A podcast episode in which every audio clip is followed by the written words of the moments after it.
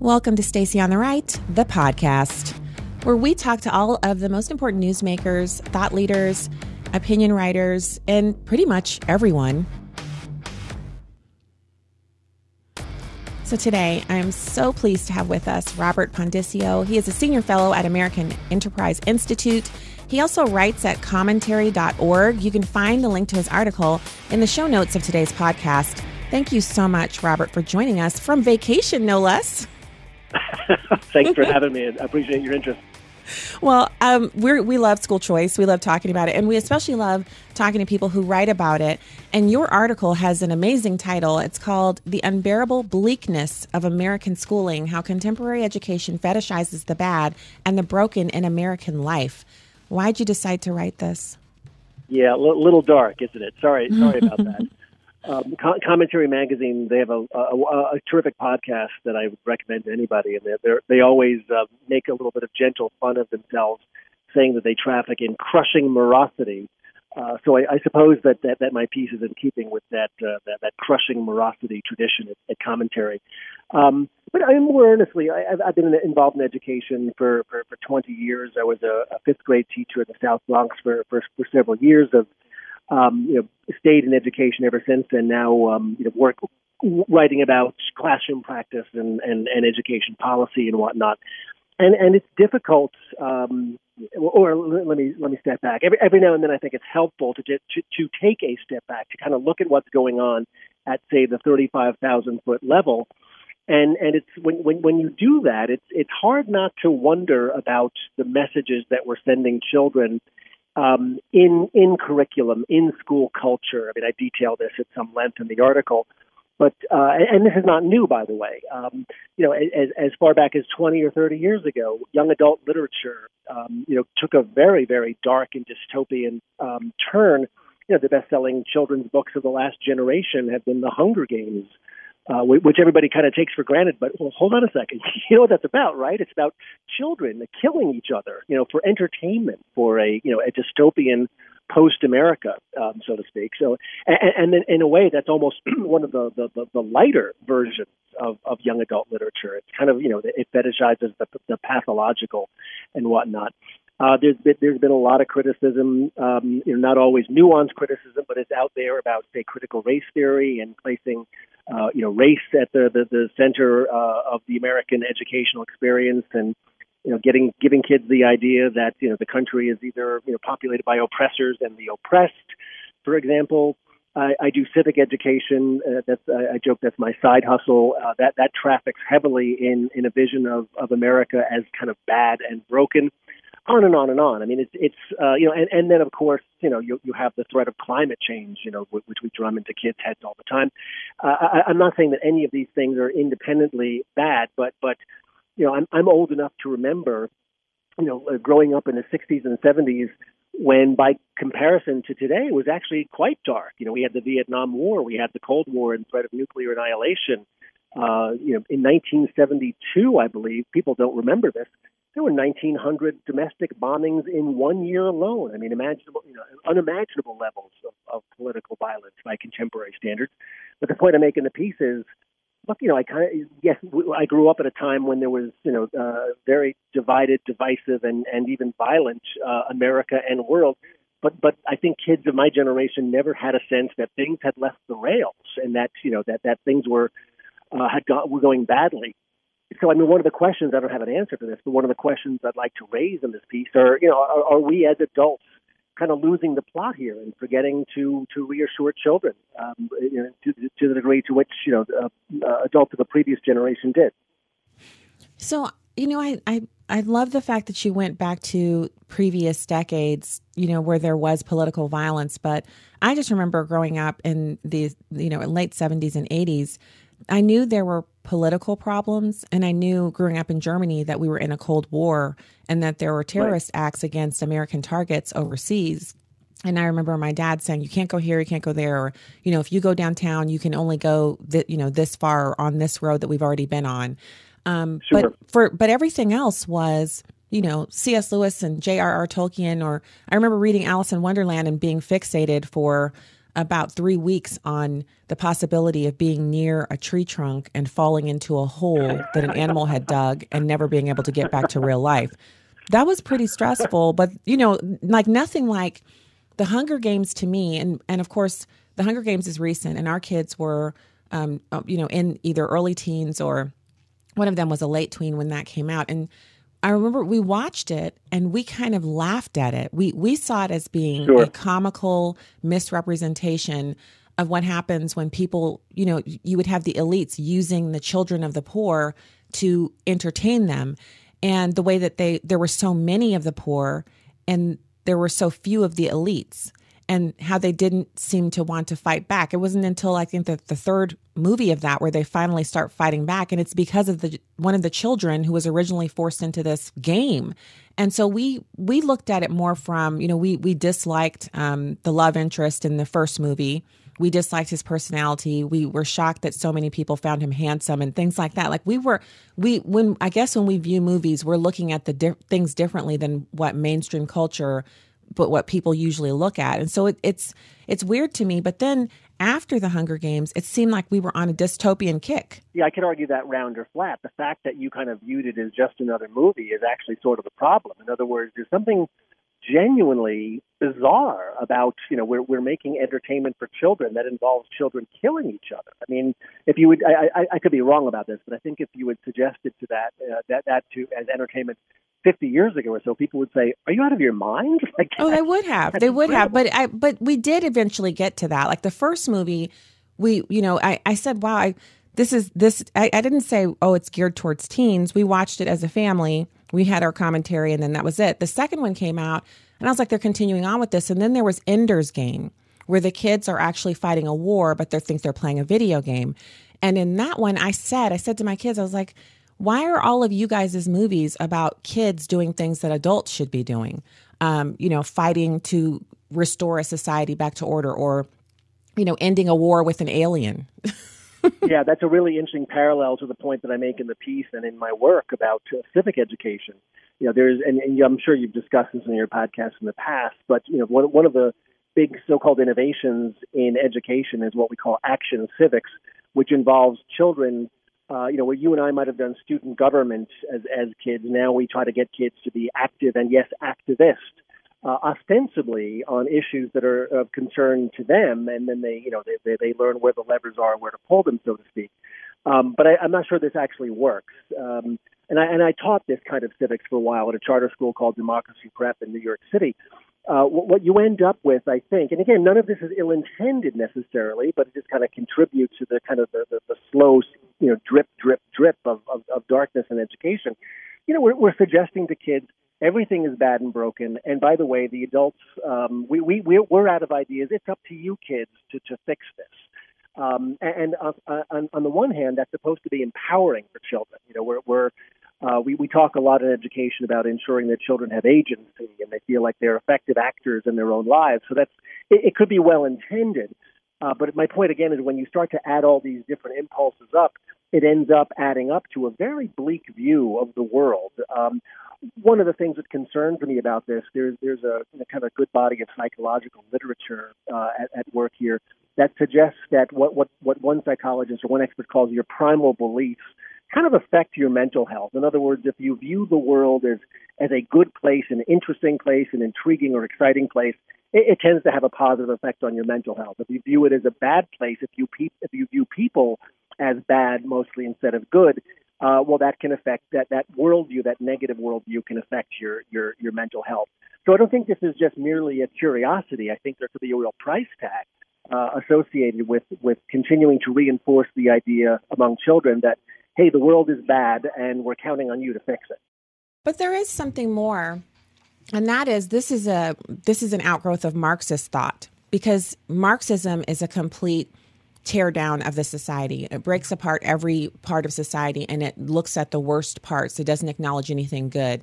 In America, we have the longest standing constitution and the longest running form of continuous government without coups or you know um, like you know radical, violent changes because the founders left us a system in which corrupt leaders could be removed or um, societal change is possible through the changing of the Constitution or the Bill of Rights or uh, new legislation, new law. You can enact new legislation. You can bring in new people to govern in the place Sure. of people who are corrupt.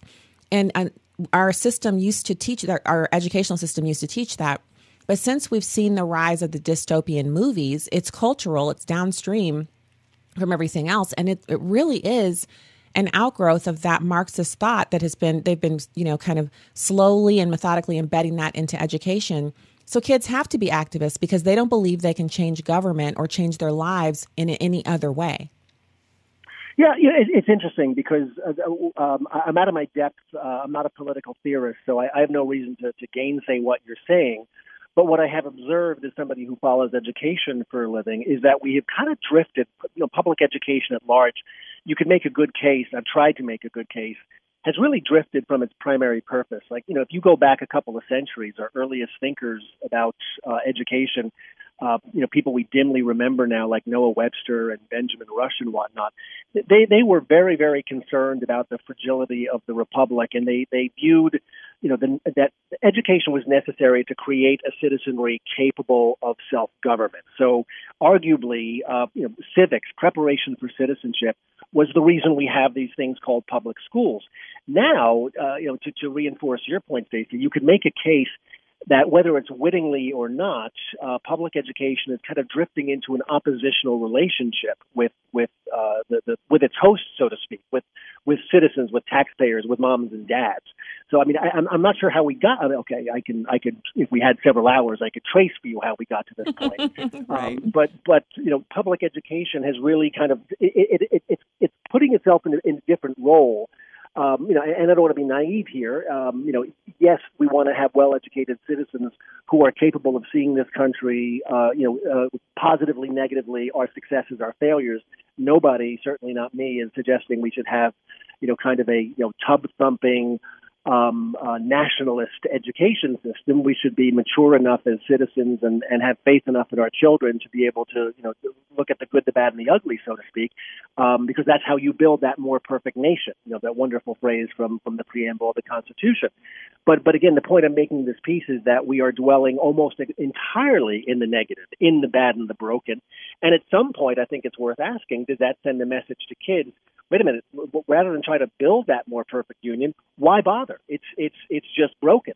Now you could you could make a or you could connect the dots to to political thought here because I think our friends on the left tend to have a view of of this country as in at best in dire need of reform and at worst uh, let's just dismantle institutions and tear them all down and start over again. So I mean there there is an undeniable political overlay to that. Um, but it's it, it, it's not as if we have 3.7 million teachers who are you know closet revolutionaries. My point is we've just kind of drifted into this oppositional relationship, and it, every now and then we need to kind of stir ourselves and say, hey, hold on a second, is this serving uh, our nation and our children well? Yeah, and I would say in response to that question that it's not. And the thing that, that kind of sticks out to me is I, I recently um, interviewed someone for, and he he he was talking. It's an article that um, was written about um, Kyrsten Sinema, and it turns out that her childhood, she was poverty stricken in childhood, and that was what drove her to become a politician. And in her mind, she is an activist. Her activism is serving in government, representing people who she feels don't have a voice, who remind her of her own circumstances growing up poor, but brilliant, graduating from high school at 16, things like that.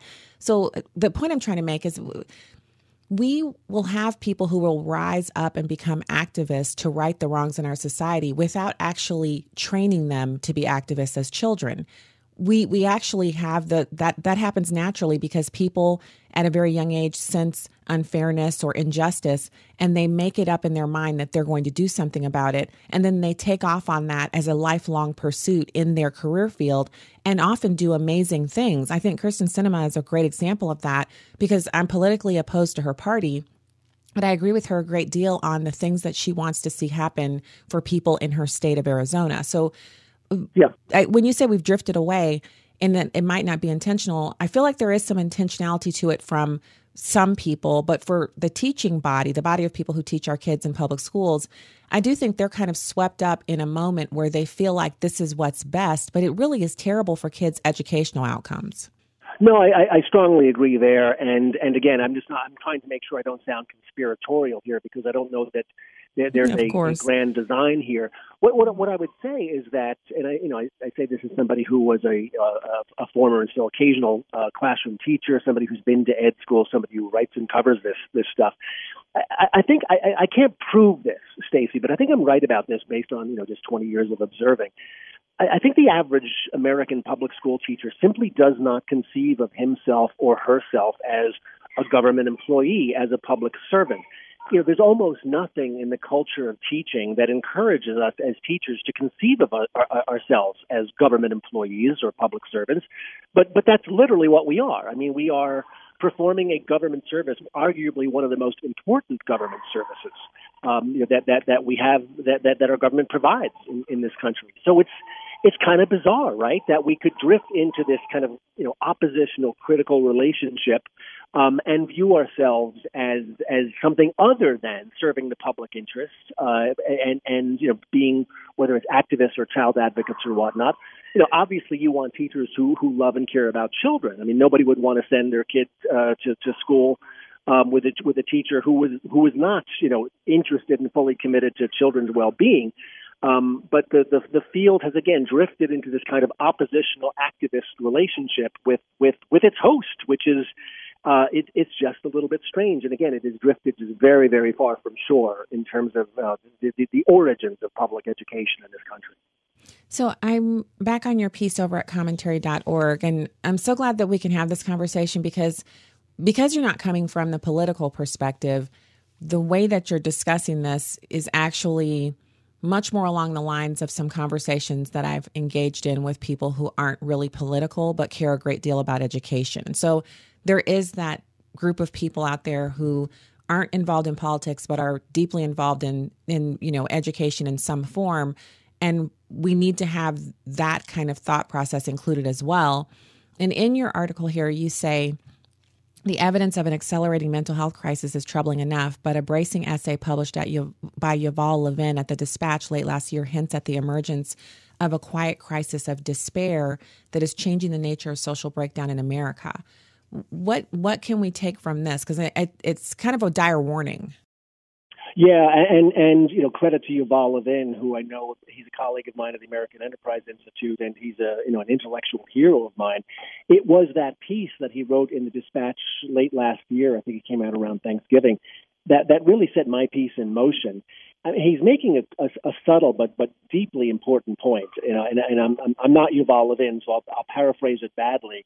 But his his basic point is that look, we're used to thinking of kind of um, disorder as as chaos and and an excess of passions. In other words, we you know people who derail their lives um, because of an, an, an excess deal for um, you know sex, money, um, drugs, whatever. In other words, they they they they're not they, they lost control of their passions. His point, and I think there's good data to back this up, is that the new face of disorder is what he called disordered passivity, almost a failure to launch, so to speak. Uh, I mean, it's a cliche to talk about the you know the 28 year old who's still you know sleeping on the couch in the basement, but that's the, that's the phenomenon. It's kids who are not they don't have an excess of passion. They have no passion whatsoever. Um, you know, they, they've gotten the message. Um, you know, this is how I interpret it: that there's nothing here for them. There's nothing worth getting out of bed in the morning for. So, I mean, you can look at this and say, well, look, you know, uh, teenage pregnancy is down, teenage drug use is down, teenage, you know, all, all these kind of pathologies um, are down, and that's a good thing. Uh, Yuval takes it one step further and says, "No, wait a minute. It, it, it, those those things are down. You know, the, the divorce rate is down, for example, because the marriage rate is down. So you know, there, there's a failure to engage in with with life. That's his point about disordered passivity. And, and and my connection from that to what we're doing in school is, well, hold on a second. Is it possible? And I don't want to overstate the influence of schools as compared to, say, you know, families and faith and whatnot. Um, but one would imagine, one would hope that as a as a you know operating in the public interest, that schools would look at this trend and say, hey, wait a minute, we have a, a solemn obligation to make sure that children leave us at age 17 or 18 excited to do something, go to college, join the military, get a job. um, but engage in life. And and if the data is telling us that we have a crisis of, of kids not engaging, well then then that's uh, again I don't want to say it's the exclusive fault of, of schools, but we need to act and we need to look at that data and and ask are we contributing to it. So you know I will say I I previously held the same view as you. I would say you know you can't blame it all on schools, but kids spend sixteen thousand hours in yeah. school. And oh, let me be they, clear. I'm not saying schools are blameless. Let me. No, no, I no, I wouldn't. I I didn't get that from what you said, but I think there is an outsized influence, and parents underestimate it because we look at oh, we have all summer, oh, we have you know every evening, but the time during the day when people are awake, alert, most apt to learn, captive because, you know, there's no there's no phones, there's no television, it's just the teacher and the students or or you know, maybe it's lab and the students. Um, it is a, it is a really fertile time for learning and inculcating a worldview and an ideal ideological bent and also kind of a an outlook. Because what you're talking about when you say we, we, we need to get these kids ready when they leave at 17 or 18 they need to be excited about going out into the world. Well that's their outlook. And so an outlook is molded at home and you start in that 0 to age 3 time frame that's the most important time frame but then it stretches out over those years to 17 and in between that time negative experiences or a heavy bent towards this dystopian worldview can take away the excitement about going out. It's like, what, what do I have to be excited about? The climate's going to end us. You know, the, the government's horrible. The Republicans are all racist. And my parents have never been able to enact the change that they've wanted to see. So why should I go out there and, you know, kind of join the military or, or go get an education? What, what can I change? That is kind of what you we're seeing a little 30 bit. seconds what it took me 4,000 words to say. I wish we'd spoken before I wrote the article. But that's, that's a perfect summary of what I was describing. And, and look, at the, at, the, at the biggest level of abstraction, it, it might simply be not a change in children's lives, but a change in adult culture. I mean, the, the, the point I make in the piece is despite the fact that I grew up in a very tumultuous time, I, you know, my, my parents made no attempt that I'm aware of to shield me from, you know, the, the, the dangers of the world. But I think most of us at that time had a sense that, okay, well, look, you know, the adults are in charge. They're basically decent and competent. You know, my country's the good guys, so to speak. So, you know, we're going to be okay. You, you were not tyrannized um, by by the, the the facts of the world, so to speak. Now you could make the case that look, not nothing, we don't have any problems, but by com- comparison to generations past, things are going fairly well but adults have lost interest in playing that reassuring role. If anything, they are, we we seem interested in telling kids, "Oh, things are really bad. Things have never been worse." So it's it's in, in a way, it's the way that we are the, the, the, the signals that we are sending as adults to our children, whether it's in school or outside of school. That's the thing that feels different to me and not good, not positive for children. Yeah, and that and and so it's really a matter of us saying because um, I found a lot of success when I was uh, when our when our children were younger, especially. I found a lot of success in talking to their teachers and kind of saying, you know, this is something that our son is struggling with, and and they they would always say, oh, thanks for letting me know because that helps me to understand, you know, some of his behaviors in the classroom, and I can support you in that way. And you know, I sometimes I would even say, "We aren't saying this to him, or we aren't doing this with him." And she'd say, "Oh, okay, sure." Or have you thought about this? Because you know, teachers deal with exponentially more children than a parent with three kids does. So have you have you tried this? And I say, "Oh, yeah." We'll try that at home. And so we had that partnership. And I think sometimes we just assume we're in a fancy neighborhood with $500,000 homes and we are, you know, sending them to a AAA rated school district. I don't need to have any input here. These people know what they're doing. Well, the reality is we do need to partner with teachers and make sure that they understand, you know, we, we, we're living in a Hunger Games society and our kids think it's a Hunger Games society, but in reality, it's just 2022 America. We have our problems, we have our politics, but all in all, things are actually pretty darn good for a huge segment of our population. And so, can we kind of tone down the activism? I think if parents said that to teachers, they might respond a little bit more. Now, the activist teachers, maybe not, but the big body of teachers that most of us are dealing with would probably respond to that. And we would feel more satisfied if, if we just maybe would just say it. Yeah, I, th- I think that's right. Look, I, you know, again, I'm not a psychiatrist or a psychologist, um, but I know enough to suggest that um, optimism is is key to mental health. And and if we if we are not raising our children to be resilient and optimistic and to again have that primal world belief that the world is basically good, people are basically good, you know, I, I don't want to overstate the case, but it feels to me like, you know, from a mental health perspective, playing with fire a little bit. Um, you know, I said it before. I think schools about the, the most important thing that they can do is to cultivate a certain amount of investment in children. You know, it, a lot of us in the so-called ed reform movement are probably guilty of overselling college in the last generation or so. It doesn't have to just be about everybody must go to college, but everybody must have something. You know, some some um, life path that has been opened up to them in their K through 12 education that they're just really excited to get started and and and, and engage with. You know, pe- people who are optimistic engage. People who are pessimistic stay on the couch. Um, so, you know, again, I don't want to overstate uh, the, the thesis here, uh, but I do think it's worth asking, uh, you know, uh, or taking a, a long, hard look at the signals we're sending to our children and, and asking ourselves, what is, you know, how are we translating the world to them? Are, are we contributing to this problem of disengagement, uh, and, and, and especially in schools? Um, shouldn't there be a more? Shouldn't we expect a more positive? Um, uh, you know, again, not Pollyannish. Um, you know, not like everything's going to be you know uh, sunshine and roses. Um, but but you know, clearly we used to be better at this. Uh, for all our problems, we used to be better at engaging children, and and we just seem to have lost touch with that impulse. We possibly have, but the good news with kids is this is the thing that I, I tell young parents all the time. Now that our kids are college age, when I encounter a parent who's dealing with, you know, she's spoiled or I, you know, I can't seem to get her to listen, and I always tell them, oh, this will pass. You, the next thing you'll be dealing with, you you'll have forgotten that she ever went through this phase. Try to enjoy it, and you know, they always kind of raise their eyebrows, like, enjoy her behaving this way. I'm like, seriously, try to enjoy it. yeah, try to seriously. find something fun about it. yeah, there, there, there's a great country song by Trace Atkins called "You're Gonna Miss This." And whenever I encounter parents, uh, you know, who are complaining about, you know, whatever's going wrong with their kids' lives, like, trust me, you know, because I, you know, I, my, I have a, an adult child now as well. Like you, you will miss these days, as trying mm-hmm. as they may seem. Mm-hmm. Um, you know, you, you will miss this. I agree with you, you. They will. They will. And the other part is, it is such a sweet memory when you think back to you thought this was like the most this this is the biggest problem you're dealing with, right? Your child is doing exactly. something you can't seem to figure it out. The child is not a fully verbal, you know, individual, so you're just banging heads with this little person and you you feel like every night you're going to bed after fighting a bear all day long. Your body is tired and bruised. You're mentally incapacitated. I would cry myself to sleep. My husband would say what's wrong? I'm like i just need to go to sleep and i just can't take it anymore. And he, i know he thought what's happening to her? Is she having a nervous breakdown? Then in the morning i would be bright and sunny again because i just needed to cry and sleep. But um, the, you do look back on that and laugh. Yeah. No that that's true. I mean you know the darkest day every parent has is that that first time you're 13 year old child, you know, slams the door and yells, I hate you.